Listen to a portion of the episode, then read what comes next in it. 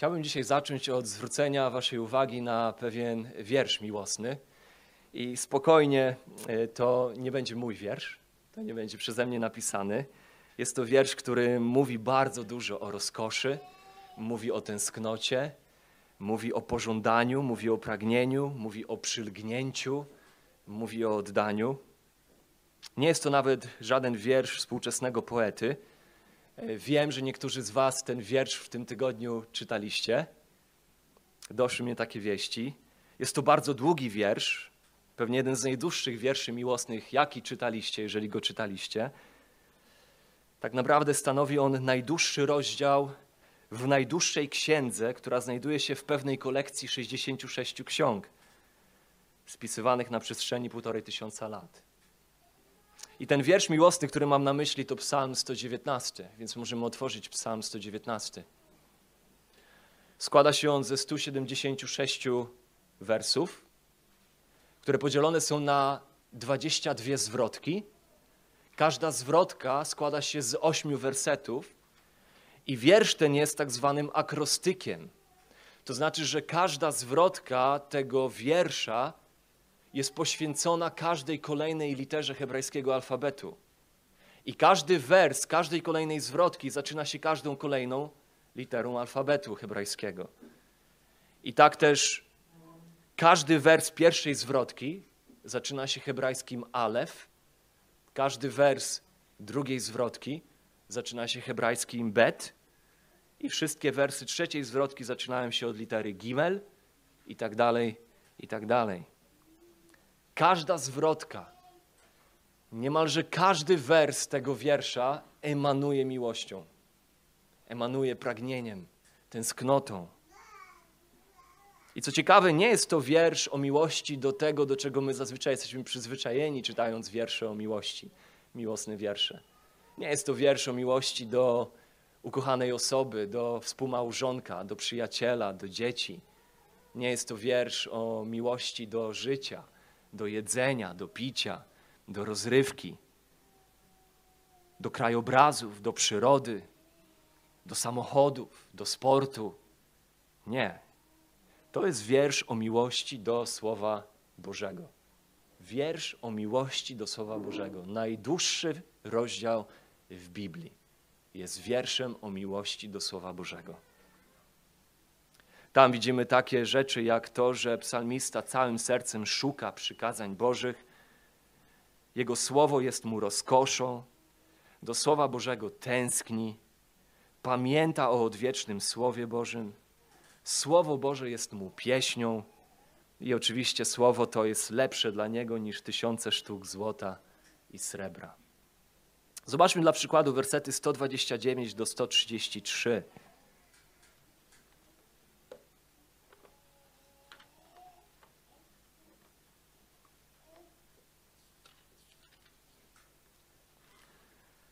Cudowne są świadectwa Twoje, dlatego ich strzeże dusza moja. Wykład słów Twoich oświeca, daje rozum prostaczkom. Otwieram usta i wzdycham, bo pragnę przykazań Twoich. Wejrzyj na mnie i zmiłuj się nade mną, jak zwykłeś czynić tym, którzy miłują imię Twoje, umocnij kroki moje w słowie Twoim i nie daj nade mną władzy żadnej przewrotności. Ten bardzo drobiazgowo, bardzo starannie, żarliwie, wnikliwie, kreatywnie, wręcz emocjonalnie napisany wiersz ma jeden temat: miłość do Słowa Bożego.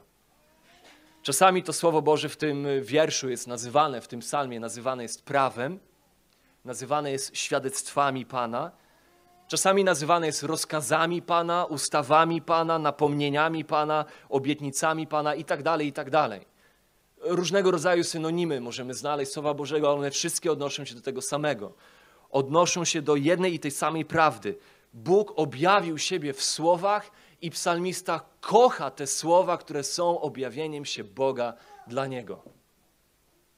Mamy tutaj wyraz niezwykłego oddania, pożądania, tęsknoty i to właśnie do Słowa Bożego. I tak zastanawiam się, jakie my zazwyczaj możemy mieć reakcje na Psalm 119, na to, co tam przejawia się, wypływa z postawy psalmisty. Wydaje mi się, że przynajmniej trzy reakcje mogą być obecne pośród nas.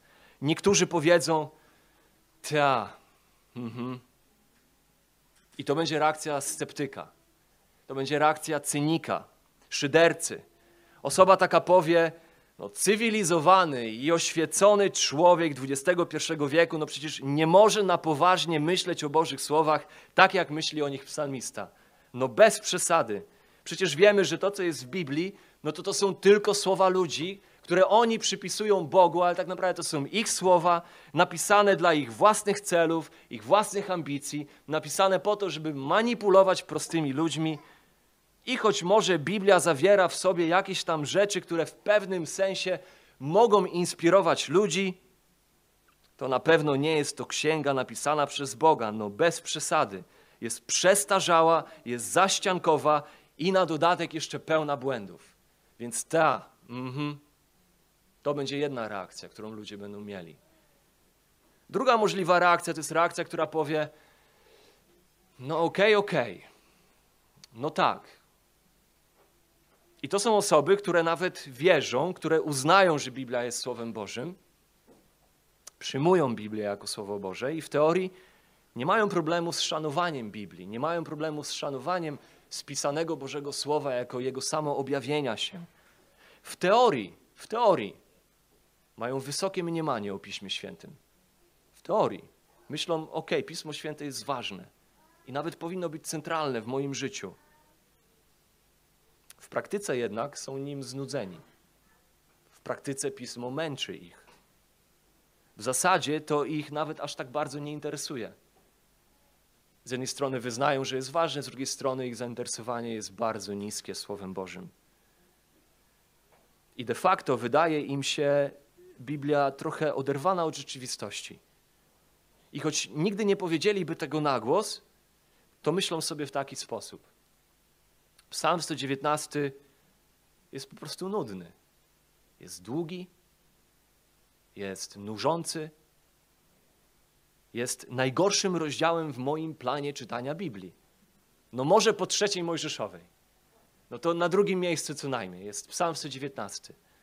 Najgorszy rozdział w moim planie czytania Biblii. Ciągnie się i ciągnie się i w kółko powtarza to samo. No zdecydowanie wolę Psalm 23. Jest też trzecia możliwa reakcja. I trzecia możliwa reakcja to jest ta, która mówi: Och, tak, tak, dokładnie. Dokładnie tak. Osoba taka czyta Psalm 119 i myśli: Och, jakże to jest prawdziwe. Och, jakże chciałbym, żeby to było prawdziwe w moim życiu. Gdyż to, co czyta w Psalmie 119, co płynie z serca psalmisty, tak naprawdę rezonuje w jego własnym sercu, rezonuje w jego własnej duszy, jest jego własną tęsknotą. Ten psalm trafnie wyraża jego własne pragnienia, jego własne uczucia, albo przynajmniej to, co chciałby by było w jego własnym sercu. I czytając ten psalm jest świadomy, że tak nie jest, ale tęskni za tym, pragnie tego, żeby właśnie tak było. I ma postawę w sercu, która myśli, jakże ja uwielbiam ten psalm. Jakże wspaniały jest ten psalm, ponieważ doskonale wyraża pieśń mojego serca. I moją modlitwą, i moim pragnieniem jest to, żeby moją postawą była ta trzecia postawa. Żeby naszą postawą, waszą postawą każdego indywidualnie była ta trzecia postawa i żeby postawą tego kościoła zawsze była ta trzecia postawa. By była wyrazem tego, co naprawdę siedzi w naszych umysłach i w naszych sercach, czym wypełniona jest nasza dusza. Więc mówiąc o Biblii jako o podstawie naszej wiary, co zaczęliśmy w zeszłym tygodniu, mówiąc o Biblii jako o tym, co jest słowami Boga. Chciałbym, żebyśmy dzisiaj trochę tak właśnie pauzę zrobili od tych takich może bardziej technicznych tematów e, Biblii jako fundamentu naszej wiary i spojrzeli na Psalm 119, na, na ten najdłuższy rozdział Biblii. I patrząc na Psalm 119, dość z lotu ptaka, bo nie mamy szans go przejrzeć dokładnie, żebyśmy spojrzeli na to, w co powinniśmy wierzyć na temat Słowa, co czuć na temat Słowa i co robić ze Słowem. W co powinniśmy wierzyć na temat Słowa, co czuć wobec Słowa i co robić ze Słowem. Więc po pierwsze, patrząc na słowa psalmisty, w co powinienem wierzyć odnośnie Biblii? No na to pytanie odpowiedzieliśmy sobie w zeszłym tygodniu. Przez całe kazanie odpowiadaliśmy na to pytanie, wskazując na to, że Biblia jest słowami Boga. To jest to, co chrześcijanin przyjmuje jako podstawę jego wiary. Biblia jest samo objawieniem się Boga, jest natchniona, jest nieomylna, jest autorytatywna, jest ona podstawą naszej wiary. Wszystko, co wiemy i wszystko, co myślimy na temat tego, co wiemy, bierze, musi brać swoje źródło ze słowa. Bo inaczej jesteśmy skazani na tworzenie sobie Boga na swój własny obraz. Bóg przychodzi i sam objawia się nam w słowach tej księgi. To, to jest to, co odróżnia nas od każdego innego kościoła chrześcijańskiego, głównego nurtu, chociażby tak jak kościoła rzymskiego, który gdzieś tam zamyka się, przynajmniej w tej historycznej kategorii, w tej historycznej bańce kościołów chrześcijańskich. To jest ten główny element, który nas odróżnia od kościoła rzymskiego. To jest element naszego autorytetu. Więc kiedy ktoś pyta, o jakie są różnice między waszym kościołem a naszym kościołem, no więc to jest podstawowa różnica. Podstawową różnicą jest autorytet. I tak naprawdę z tego punktu bierze się wszystko inne. Więc my różnimy się od Kościoła rzymskiego głównie właśnie tym autorytetem. Bo podczas gdy dla Kościoła rzymskiego autorytetem jest pismo plus tradycja Kościoła, tak dla nas autorytetem jest tylko pismo, jako jedyne objawione słowo od Boga. My nie uznajemy, że Bóg objawia swoje słowo wciąż w jakiejś tam e, sukcesji apostolskiej na przestrzeni wieków, lat, ale że Bóg objawił, objawił swoje słowo doskonale i ostatecznie w słowach tej księgi. Więc nasz autorytet zamyka się w słowach tej księgi. I stąd płyną wszystkie inne różnice. Tak więc na przykład nie uznajemy kultu świętych, nie modlimy się do zmarłych, nie przychodzimy ku, po pośrednictwo do zmarłych. I to nie jest tak, że to wynika z tego, że mamy inny pomysł, że wpadliśmy trochę na inne pomysły odnośnie tego, jak powinien wyglądać chrześcijański kościół, ale ta różnica bierze się z tego, że nauka słowa jest jasna w tej kwestii. Modlitwa, cześć, dziękczynienie, prośby, wstawiennictwo należy przynosić jedynie Bogu. Jedynie Bogu. A wszystko inne jest obrazą Boga i ujmowaniem Jemu z Jego chwały. Po drugie, nie traktujemy kapłaństwa jako wyjątkowej służby pośrednictwa między Bogiem i ludźmi, tak jak jest to rozumiane na przykład w Kościele Rzymskim.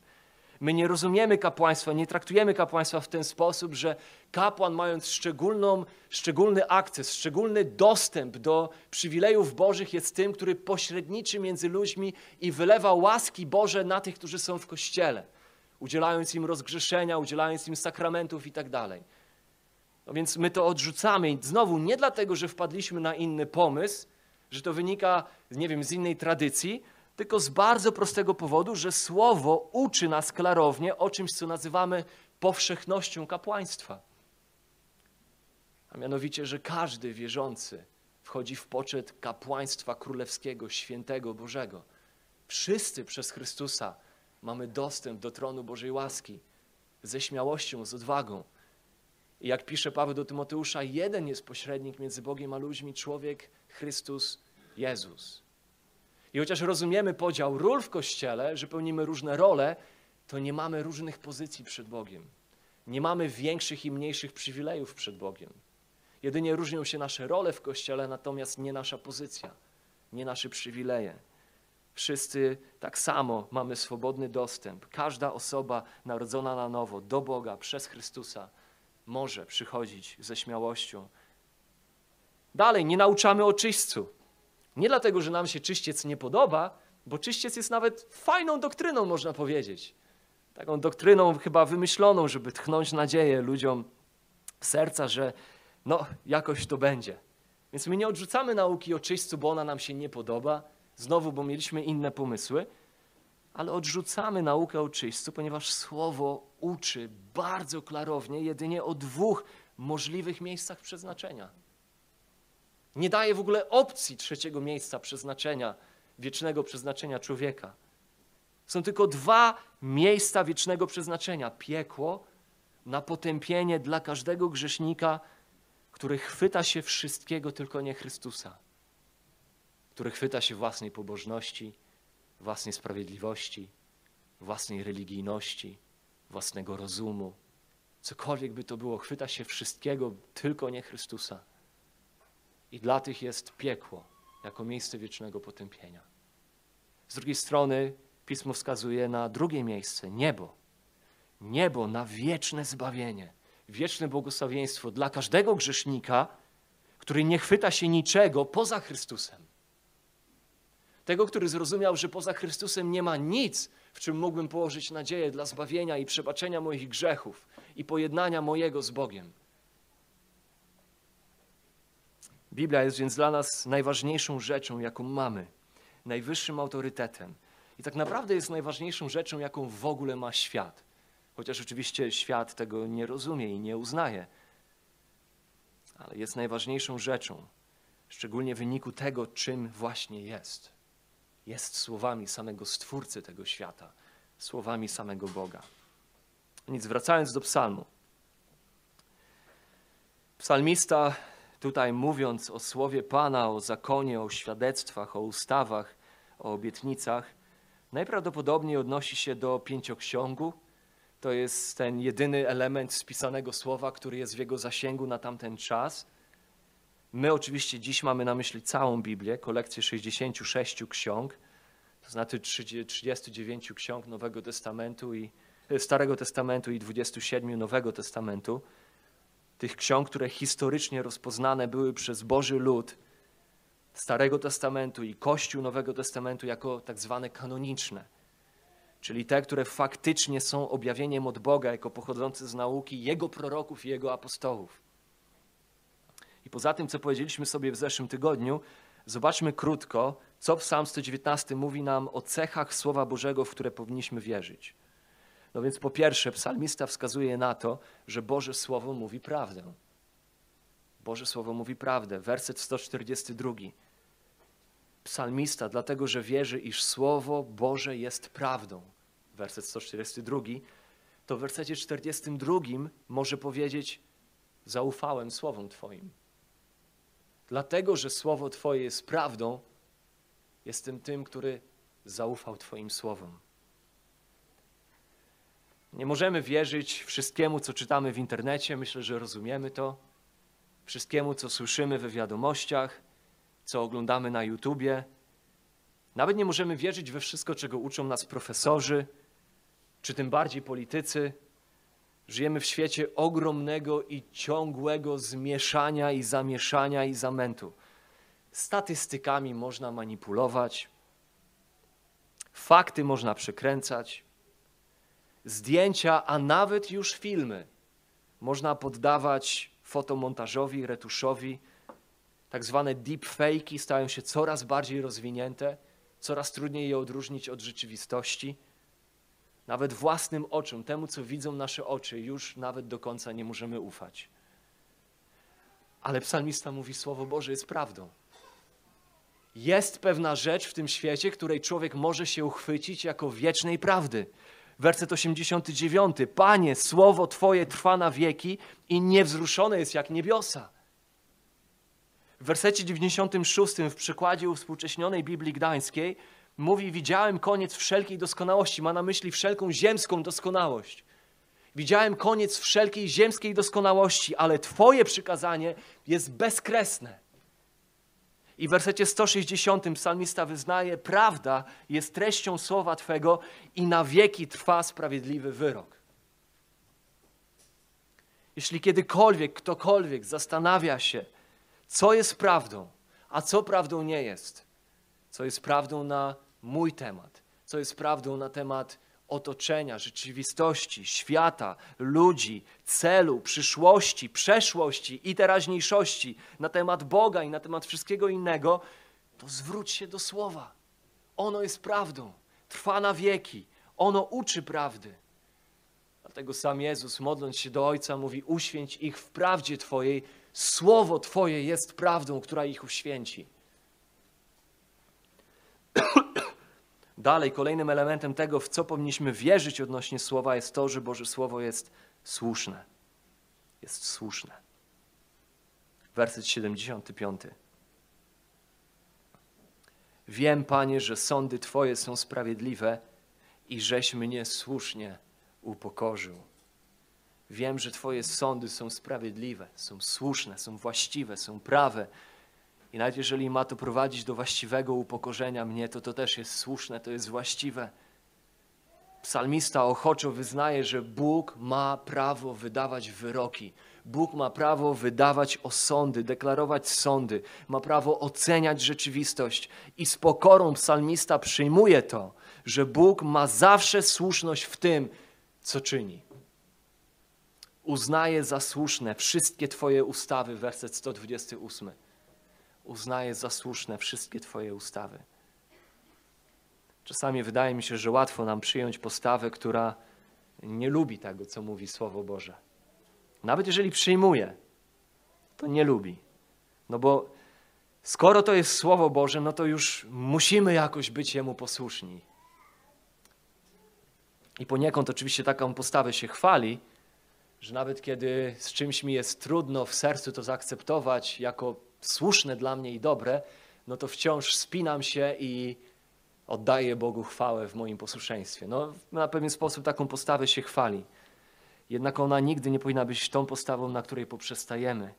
Powinniśmy chcieć iść o krok dalej, powinniśmy nauczyć się uznawać słuszność, dobroć wszystkich Bożych wyroków i przykazań, kochać to, co kocha Bóg, rozkoszować się tym, czym rozkoszuje się Bóg. Wszyscy rozumiemy, jak niemądre jest dziecko, które zjada całą miskę ciasteczek, a potem cierpi gdzieś tam na grupowym spotkaniu, gdzie rodzice nie są do końca w stanie przypilnować każdej chwili, mówią temu swojemu czteroletniemu dziecku, no tam widzą, że stoją miski z ciastkami, mówią nie jedz tego, weź jedno, poprzestań na jednym, bo zjesz więcej, to będziesz się źle czuł.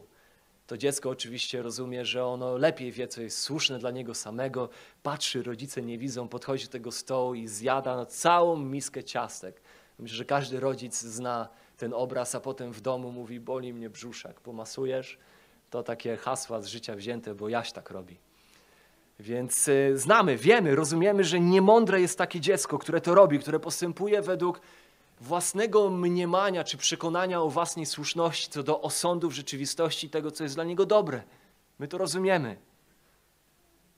Ale jak niemądry jest ten, który już w dorosłości rozkoszuje się swoim własnym osądem rzeczywistości, swoją własną oceną tego, co w życiu jest właściwe, swoją własną suwerennością w wyborze swoich priorytetów, tego, czemu będzie służył, za czym będzie biegł, co będzie kochał. Czy rozumiemy, jak niemądry jest człowiek, który jest takim głupcem? Głupcem, który rozkoszuje się słusznością własnych osądów, nie rozumiejąc, że jeszcze tej nocy zażądają duszy Twojej. I rozkoszujesz się tym, co w swoim życiu uznałeś za najfajniejsze w Twoim życiu. I czerpiesz z tego pełnymi garściami, chwytasz dzień i myślisz, że wszystko jest ok. I Słowo Boże przypomina Tobie, jesteś głupcem. Jesteś głupcem bo w każdej chwili mogą przyjść i zażądać duszy Twojej. I co człowiekowi, choćby cały świat pozyskał, a szkodę na duszy własnej poniósł? Za czym biegniesz? Komu dajesz autorytet w ocenie tego, co jest słuszne w Twoim życiu? Słowo Boże jest tym, o czym mówi psalmista, co powinniśmy uznawać, przyjmować, w co wierzyć, to Jego wyroki, to Jego osądy, to Jego deklaracje są słuszne. I nie tylko słuszne, ale one są dobre. Bóg nie wydaje rozkazów, by nas ciemiężyć, by uczynić nasze życie zniewolonym, uczynić nasze życie żałosnym. Bóg daje swoje wyroki nam, aby ograniczać nie naszą wolność, ale aby, aby ograniczać naszą szkodę aby ograniczać naszą krzywdę, aby prowadzić nas do rzeczy, które są czyste, chwalebne, miłe, prawe i sprawiedliwe. I trzeci punkt. Słowo Boże jest dobre. Ono jest prawdą, ono jest słuszne i ono jest dobre. Wersety 1 i 2 Psalmu 119. Ono przynosi błogosławieństwo. Błogosławieni, szczęśliwi są ci, którzy idą ścieżką słowa Pana. Słowo Boże przynosi szczęście. Werset szósty. Słowo Boże chroni przed doznaniem wstydu. Werset dziewiąty. Słowo Boże chroni przed niszczycielską mocą grzechu. Werset 24. Ustawy Twoje są rozkoszą moją, doradcami moimi. Słowo Boże doradza, uzupełnia luki w naszym braku mądrości. Werset 28. Dusza moja zalewa się łzami ze smutku, podźwignij mnie słowem swoim. To słowo wzmacnia, to słowo podnosi. Werset 43. To słowo daje nadzieję. Wersety 98 do 100. Przykazanie Twe czyni mnie mędrszym od nieprzyjaciół moich, ponieważ mam je zawsze, bo mam je na zawsze. Jestem rozumniejszy od wszystkich moich nauczycieli, bo rozmyślam o świadectwach Twoich. Jestem roztropniejszy od starszych, bo strzegę przykazań Twoich. Słowo daje rozum, daje mądrość. I werset 105 to słowo daje wskazówki, ono wskazuje drogę, rozświetla drogę. Psalmista mówi, że Boże werbalne, słowne objawienie siebie w tej księdze, w historycznych dokumentach spisanych przez wybranych przez Niego ludzi jest niezawodnie doskonałe, jest niezawodnie dobre, jest niezawodnie słuszne i prawdziwe. Jako Boży ludzie wierzymy, że Słowu Bożemu należy ufać. Co więcej, jako Boży ludzie powinniśmy wierzyć, że Słowu Bożemu należy ufać. Że możemy Mu ufać, że nie tylko należy, ale że można Mu ufać z powodu Jego natury. We wszystkich kwestiach, w jakich ono się wypowiada, ponieważ ono mówi nam prawdę, mówi co słuszne i zapewnia nam to, co dobre. Drugie pytanie. Co powinienem czuć odnośnie Biblii? Co powinienem czuć wobec Biblii? Bardzo ważny aspekt wypływający z Psalmu 119, bo wydaje mi się, że niebezpieczeństwem chrześcijan nastawionych mocno na autorytet słowa w ich życiu jest skupienie się jedynie na tym, w co powinni wierzyć odnośnie słowa. Jest zdrowa doktryna, może stać się niemalże swego rodzaju takim bożkiem, w takim złym sensie taką literą rzeczywiście, przed którą ostrzega też Paweł chociażby w liście do Koryntian. I tu widzimy, że psalmista, ten, który rozmiłował się w doktrynie, który rozmiłował się w prawdzie, nie jest tym, który zatrzymuje jedynie się na tym, który zatrzymuje się jedynie na wyznawaniu właściwej, prawidłowej rzeczy, prawdy na temat Boga, ale on idzie dalej, to porusza jego serce. Ten wiersz miłosny zmusza nas do refleksji nad tym, co my czujemy wobec Słowa nie tylko co my przyjmujemy jako autentyczne, faktyczne, co powinno się mieścić w granicach naszego wyznania wiary, ale widzimy, co powinien czuć Boży człowiek wobec Słowa Bożego. I widzimy znowu przynajmniej trzy aspekty tego, co psalmista czuje na temat Słowa. Po pierwsze, raduje się Słowem albo rozkoszuje się Słowem.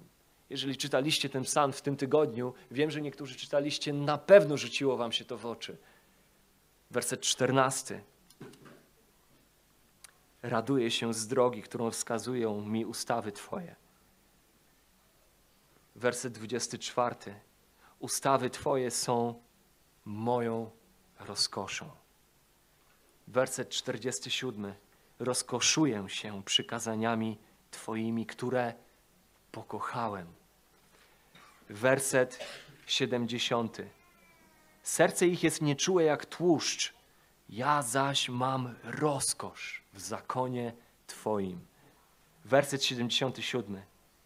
Niech stąpi na mnie miłosierdzie Twoje, abym żył, bo zakon Twój jest rozkoszą moją. Werset 143. Ucisk i utrapienie ogarnęły mnie, lecz przykazania Twoje są rozkoszą moją. Werset 174. Zbawienia Twego pragnę, pożądam, Panie, zakon Twój jest rozkoszą moją. Psalmista w tym miłosnym wierszu nie może powstrzymać się od wypowiadania się o Słowie Bożym w sposób najbardziej czuły, w sposób najbardziej emocjonalny. Słowa Pisma są dla niego słodsze niż miód, werset 103. Są radością jego serca, werset 111. Werset 167. Dusza moja strzeże Twoich świadectw, które bardzo kocham. Jestem przekonany, że każde prawdziwe dziecko Boże wie, o czym pisze tutaj psalmista. Bo nawet jeżeli nie doświadczasz tej samej pasji, która wyłania, wydobywa się z tych słów tego psalmu, nie doświadczasz tej samej pasji, tej samej żarliwości teraz, w tym miejscu, to jestem przekonany, że jeżeli jesteś prawdziwie dzieckiem Bożym, to znasz takie chwile, kiedy słowa na kartach tej księgi rozpalały Twoją duszę i chwytały za Twoje serce. Zapewne znasz te doświadczenia, one były Twoimi doświadczeniami. Kiedy to albo sam indywidualnie to słowo czytałeś, albo kiedy słuchałeś jakiegoś nauczania, jakiegoś kazania ze słów tej księgi, one chwytały za Twoje serce, one rozpalały Twoją duszę.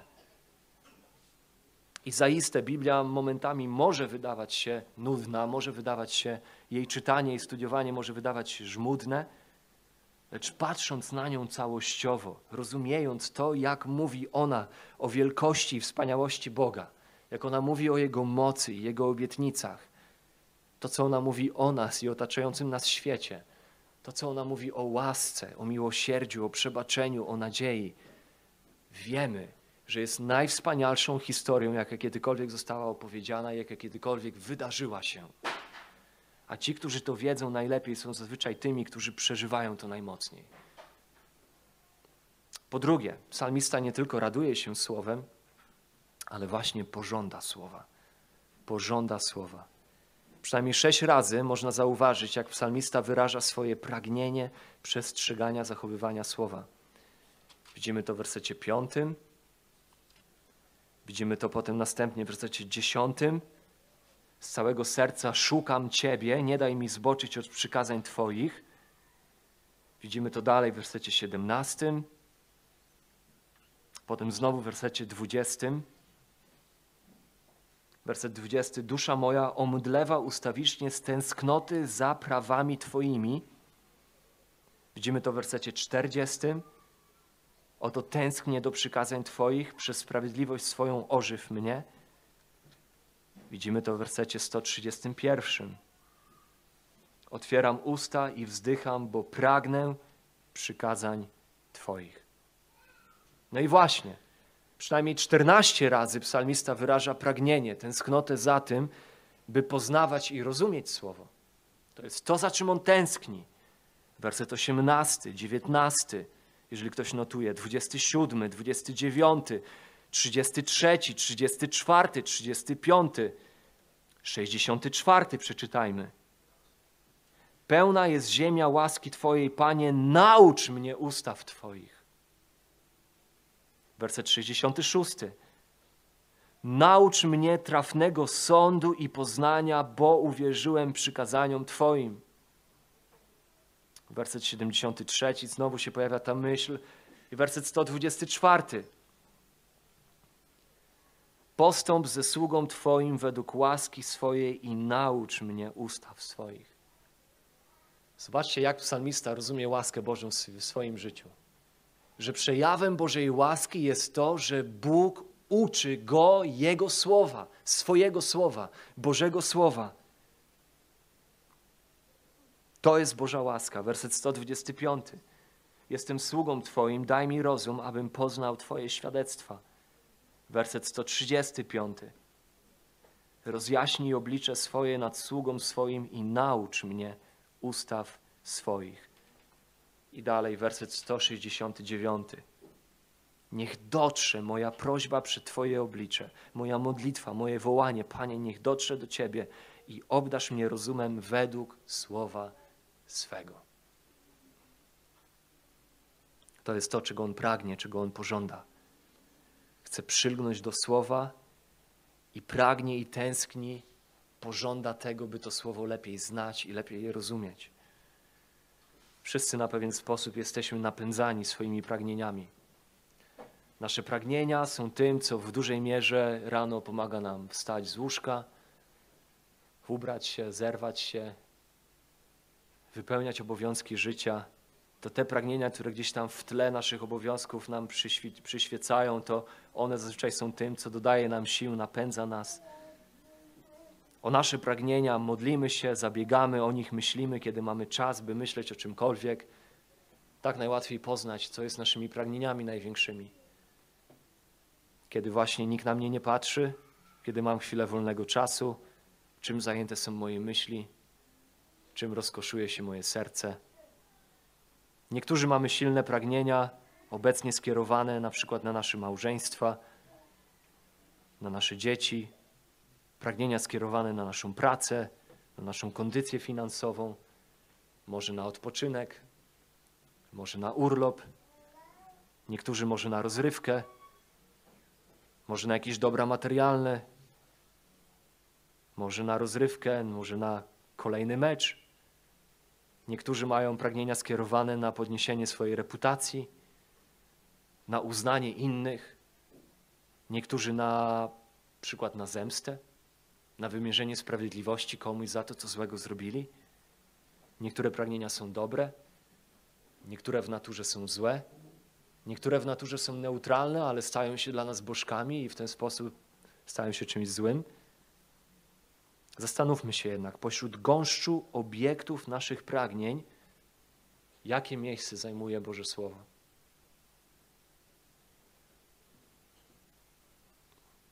Psalmista tak pragnął słowa, że nawet ucisk i cierpienie uznawał za błogosławieństwo, gdyż pomagało mu ono poznać i nauczyć się posłuszeństwa Bożemu Słowu. Werset 71. Usłucześniona Biblia Gdańska. Dobrze to dla mnie, że zostałem uciśniony. Dobrze to dla mnie, że zostałem uciśniony. Kto tak mówi? Kto tak mówi w XXI wieku? Dobrze, że zostałem uciśniony, abym się nauczył Twoich praw. Czyli jeżeli mój ucisk, o Boże, miałby mnie nauczyć chodzenia Twoimi ścieżkami, poznania i rozumienia Twojego słowa, to dobrze mi, że zostałem uciśniony.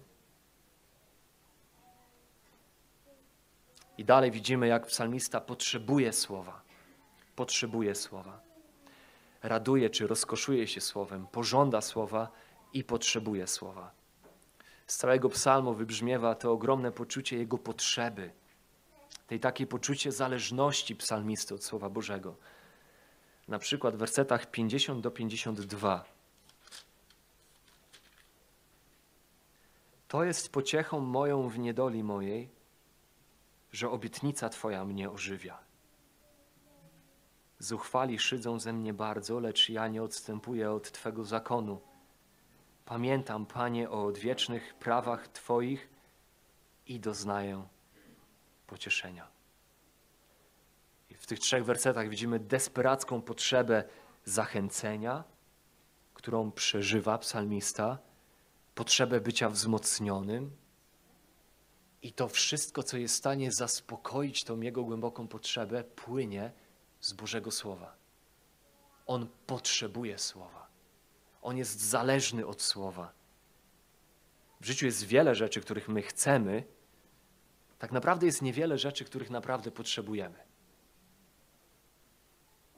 I jedną z tych rzeczy, których naprawdę potrzebujemy, jest Słowo Boże.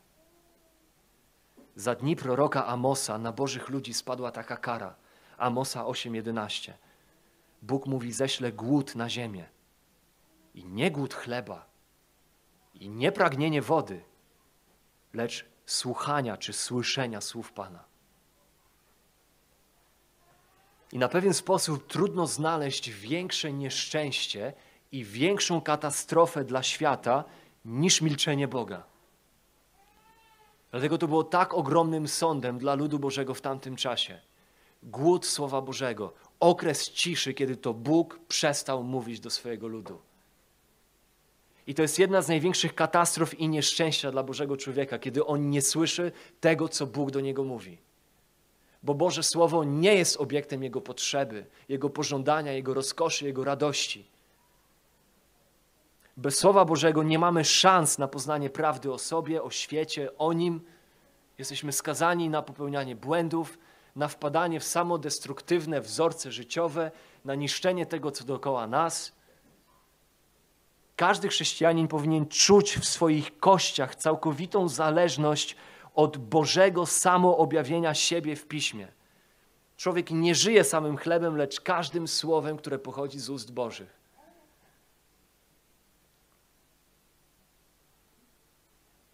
I oczywiście myślę, że warto dodać, że to wszystko, w co wierzący ma wierzyć odnośnie słowa i co ma czuć wobec pisma, nie jest tym, w co ma wierzyć i czuć dla samego pisma, dla liter na kartkach tutaj zapisanych, to nie jest obiekt naszej miłości, nie, nie ten tusz tu wydrukowany, nie te ozłocenia na brzegach tych kartek, nie, nie, nie ta okładka tej księgi, ale to, co my czujemy wobec tych słów i to, w co my wierzymy odnośnie tych słów, tak naprawdę ma być odbiciem tego, w co wierzymy i czujemy wobec Chrystusa, tego, który jest nazwany żywym Słowem. To jest obiekt naszej wiary i naszej miłości. I my wierzymy, że to słowo spisane tak naprawdę jest spójne ze słowem żywym, które tak naprawdę w jeszcze doskonalszy i ostateczny sposób objawia nam niewidzialną istotę Boga. Sam Jezus zresztą wierzył i nauczał, że całe pismo jest o nim. Więc nasze pragnienie, nasza radość, nasza potrzeba słowa musi być tak naprawdę naszym pragnieniem, naszą radością, naszą potrzebą żywego słowa. Tego, o którym to słowo jest, na którego wskazuje, którego ukazuje, którego wyjaśnia, którego zwiastuje, którego deklaruje, którego zapowiada, że powróci, którego zapowiada, że powróci i ustanowi swoje królestwo na wieki. Każdy dojrzały chrześcijanin będzie poruszony każdym wierszem miłosnym, który mówi o słowie, jakie ciałem się stało. I każdym słowem, jakie zostało przez Boga spisane na kartach tej księgi, bo tak naprawdę ostatecznie jest o tym żywym słowie. Trzecie pytanie. Co powinienem robić z Biblią? W co powinienem wierzyć odnośnie Biblii? Co czuć wobec Biblii i co powinienem z nią robić? Czytamy o Ezdraszu w księdze Ezdrasza w siódmym rozdziale, dziesiątym wersecie. O tym wspaniałym mężu Bożym, taki opis. Ezdrasz bowiem położył sobie na sercu badanie prawa Pana, wprowadzanie go w życie i nauczanie w Izraelu jego postanowień i zasad. Ezdrasz rozumiał, że święte przesłanie, które on postawił sobie za cel, by je poznać, by je zrozumieć, nawet by nauczać to przesłanie dla innych, to rozumiał, że to święte przesłanie zostało dane jemu między innymi po to, by w nim kształtować święte życie. Biorąc pod uwagę to, w co psalmista wierzy na temat pisma i to, co czuje, więc nie jest niespodzianką dla nas to, jak psalm 119 wypełniony jest słowami czynu. Bo jeżeli on wierzy, że to słowo jest prawdziwe, jeżeli on wierzy, że ono jest słuszne, jeżeli on wierzy, że to słowo jest dobre, jeżeli on czuje wobec tego słowa radość, pożądanie, tęsknotę za tym słowem i potrzebę do tego słowa, no to to automatycznie wpływa na jego życie. Ten psalm jest wypełniony czynem. Werset 172. On śpiewa słowo. Słowo jest jego pieśnią. Werset 13, 46, 79. On opowiada, zwiastuje słowo. Przed królami mówić będę o świadectwach Twoich i nie będę się wstydził. W wersecie 46 mówi. Widzimy, że on zapamiętuje słowo. Werset 11. W sercu moim przechowuję słowo Twoje, abym nie zgrzeszył przeciwko Tobie. No ktoś powie, nie ma tu nic o zapamiętywaniu. No więc jak ktokolwiek może w sercu zachować słowo, które nie wie, czym to słowo jest? Żeby w sercu zachować słowo, on musi to słowo znać. Jego serce musi być w stanie to słowo przywołać. To znaczy, że on w sercu zakopuje to słowo, on zapamiętuje to słowo, on nosi je w sercu. On nie nosi go w księdze tylko pod pachą, ale on ma je wypisane w sercu, on zna to słowo. On pamięta o tym słowie, on wie, co to słowo mówi. Werset 93, 141 mówią o tym samym. On przestrzega słowa. Werset 8, werset 44. Zawsze strzec będę zakonu Twego po wieki wieczne. Werset 57, 129, 145, 146, 167 i 168 mówią o przestrzeganiu słowa. Strzegę nakazów Twoich i świadectw Twoich, bo wszystkie drogi moje są jawne przed Tobą. On chwali Pana za słowo. Słowo jest bodźcem do tego, żeby on wielbił Pana. Werset 7, 62, 164 przeczytajmy. Siedem razy dziennie wysławiam Cię za sprawiedliwe sądy Twoje. Ani razu w tym w psalmie psalmista nie wysławia go za to, że poprawiło się jego zdrowie, poprawiła się jego sytuacja materialna. To widzimy w innych psalmach jak najbardziej. To nie są złe rzeczy. Ale ten najdłuższy rozdział Biblii jest wypełniony skupieniem się na Bożym Słowie. I Słowo Boże jest bodźcem, który pobudza go do wychwalania Pana. Werset 171. Niech płynie chwała z warg moich, gdy mnie nauczysz ustaw Twoich. Za to chcę Ciebie wielbić. On modli się, by Bóg działał zgodnie ze Słowem swoim. Werset 58. Z całego serca błagam Cię, modlę się do Ciebie. Zmiłuj się nade mną według obietnicy swojej. Postąp ze mną zgodnie z Twoim Słowem. Psalmista modli się. Słowo Boże jest tym, co pobudza go do tego, żeby modlić się zgodnie z tym Słowem. Nie modlić się, nie wołać się zgodnie ze swoimi pragnieniami, ze swoimi ambicjami, ze swoją własną oceną tego, co w życiu jest dla niego najważniejsze, ale on modli się zgodnie z tym słowem. Panie, postąp zgodnie ze swoimi obietnicami, ze swoimi ustawami, ze swoimi przykazaniami. Wersety 121 do 123, werset 147, wersety 149 do 152, wersety 153 do 160. I dalej widzimy, że studiuje słowo rozmyśla nad nim. Werset 97. O jakże miłuję zakon Twój, przez cały dzień rozmyślam o nim. Przez cały dzień psalmista rozmyśla, przeżuwa Słowo Boże, studiuje Słowo Boże w swoim sercu, w swoich myślach, tak by z tego słowa wydobyć jak najwięcej, by ono było na jego myślach, by ono było na jego sercu, by być nim przesyconym werset 148. Budzę się zanim zaświta, aby rozmyślać nad Słowem Twoim. Aby w swoich myślach studiować Twoje Słowo, by w swoich myślach przeżuwać Twoje Słowo. Werset 15, 48. Mówią o tym samym. Te rzeczy są najlepszymi wskaźnikami, te rzeczy czynu, te, te zwroty czynu są najlepszymi wskaźnikami tego, w co naprawdę my wierzymy odnośnie Pisma i co naprawdę my czujemy wobec Pisma. Śpiewanie, opowiadanie, nauczanie, zapamiętywanie, przestrzeganie, uwielbianie, modlenie się, studiowanie słowa, rozmyślanie nad słowem. Te rzeczy powinni robić Boży ludzie ze Słowem Bożym, jeżeli wierzymy, że to jest słowo, które jest prawdą, które jest słuszne, które jest dobre. I oczywiście nie załamujmy się w taki zły, grzeszny sposób, smutkiem według świata, jeżeli nie odzwierciedlamy tego, w co psalmista wierzy, co czuje i co robi tutaj w psalmie 119 ze Słowem Bożym.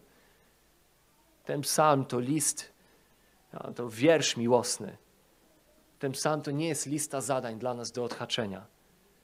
Niech psalm 119 będzie tym, o co się modlimy, o co walczymy, o co zabiegamy, za czym tęsknimy, Niech ten Psalm 119 będzie tym, gdzie chcemy się znaleźć, w tym, w co wierzymy na temat Słowa, co do niego czujemy i co zamierzamy z nim robić. I wiedzmy jednocześnie w tym wszystkim, że to wszystko jest tak naprawdę duchową reakcją, którą w nas generuje Boży Duch, Duch Święty. Kiedy my wiarą uznamy, uchwycimy się tego, co Biblia mówi na swój własny temat. Kiedy my uznamy odnośnie tej księgi to, co ona sama o sobie mówi, że jest Bożym samoobjawieniem siebie, jest słowami Boga. Duch Święty będzie tym, który sam pracował będzie w nas, aby generować owoce, te, które widzimy chociażby w życiu psalmisty wylewające się z psalmu 119. Więc moją modlitwą jest, byśmy wszyscy mogli powiedzieć o tak, tak. Chcę, żeby moją reakcją było to, co jest reakcją psalmisty temu wszystkiemu, czego uczy nas psalmista na temat słowa. Pochylmy głowy w modlitwie.